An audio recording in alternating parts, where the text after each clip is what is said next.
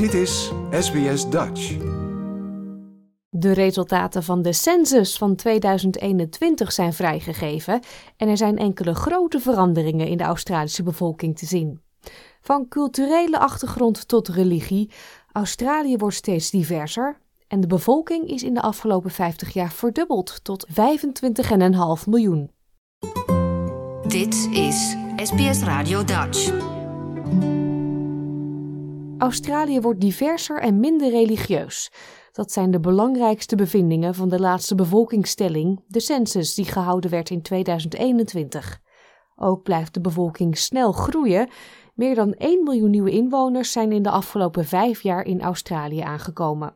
De overgrote meerderheid hiervan kwam aan voordat de grenzen in 2020 werden gesloten vanwege de COVID-pandemie. De volkstelling van 2021 schetst een interessant beeld van het moderne Australië. En Theresa Dickinson van het ABS, de Australische Bureau voor de Statistiek, zegt dat het laat zien hoe migratiepatronen veranderen. The number of us who are first generation Australians, those born overseas, and second generation Australians, those with one or, one or both parents born overseas, which includes me, has grown and is now over half the Australian population. De grootste toename van het geboorteland buiten Australië was India. India is nu ook het derde grootste geboorteland na Australië en Engeland, gevolgd door China op nummer 4 en Nieuw-Zeeland op nummer 5. Naast Engels blijft Mandarijn de meest gesproken taal in huis, maar Punjabi kende de grootste groei in het aantal sprekers sinds 2016. Demograaf aan de Australian National University, Dr. Liz Allen, zegt dat zelfs die cijfers de ware aard van het multiculturalisme in Australië zouden kunnen onderschatten. While the majority of Australians are either uh, themselves born overseas or their parents born overseas, that's just the tip of the iceberg. There are many more Australians who identify with uh, either what's called a, a hyphenated uh, Australian status. Say, for example, Asian Australian, African Australian, and so on. De proporties tussen generaties zijn ook opgeschoven en wel richting de millennials, de groep in de leeftijd tussen de 25 en 39 jaar. Deze groep is nu bijna even groot als de babyboomers van tussen de 55 en 74 jaar. Beide groepen hebben elk meer dan 5,4 miljoen mensen, maar David Gruen zegt dat de millennials waarschijnlijk al voorop lopen.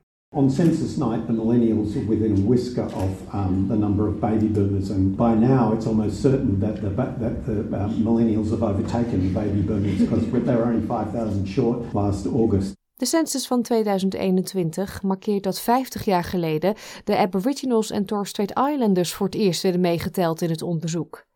Deze keer steeg het aantal respondenten dat zich identificeert als Aboriginal en Torres Strait Islander met ruim 25% ten opzichte van 2016 tot meer dan 810.000 mensen, oftewel 3,2% van de bevolking. Dr. Liz Allen vindt de cijfers niet verrassend. We're seeing people more willing to report their, their identity as being First Nations Australian. And alongside that, we do see among First Nations Australians uh, a, typically a higher birth rate.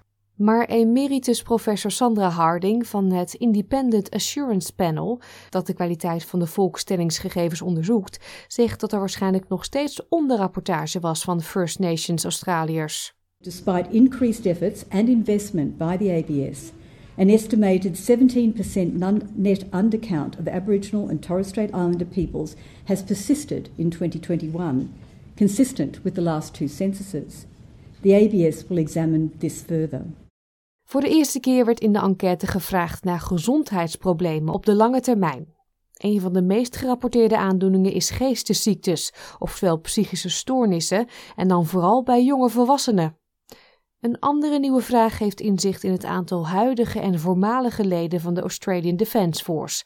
Dit aantal ligt nu op meer dan 580.000. Andrew Lee, de minister die verantwoordelijk is voor het Australische Bureau voor de Statistiek en zelfverklaard data-nerd, zegt dat dergelijke volkstellinginformatie van invloed is op de manier waarop de regering het beleid vormt. Census data helps us better understand emerging communities, informing how and where governments can engage. Censusrespondenten konden dit jaar hun geslacht identificeren door middel van de antwoorden mannelijk, vrouwelijk of non-binair. Maar zijn oproepen voor de volgende volkstelling om meer informatie over geslacht op te nemen. Dr. David Gruen zegt dat het de regering en het parlement zijn die de vragen kiezen.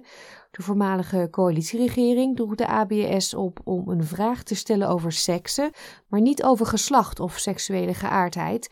Maar dat zou voor de volgende census dus kunnen veranderen. There will be an opportunity to revisit that uh, for the 2026 census, and we will be the uh, ABS will be engaging in a public consultation process starting later this year to uh, ask the community if, there are other questions that people think that we should be asking. Het belangrijke bevolkingsonderzoek was en blijft cruciaal om te laten zien hoe Australië zich in de toekomst ontwikkelt. Dit verhaal werd gemaakt door Krishani Danji voor SBS Nieuws en is in het Nederlands vertaald door SBS Dutch. Like, deel, geef je reactie. Volg SBS Dutch op Facebook.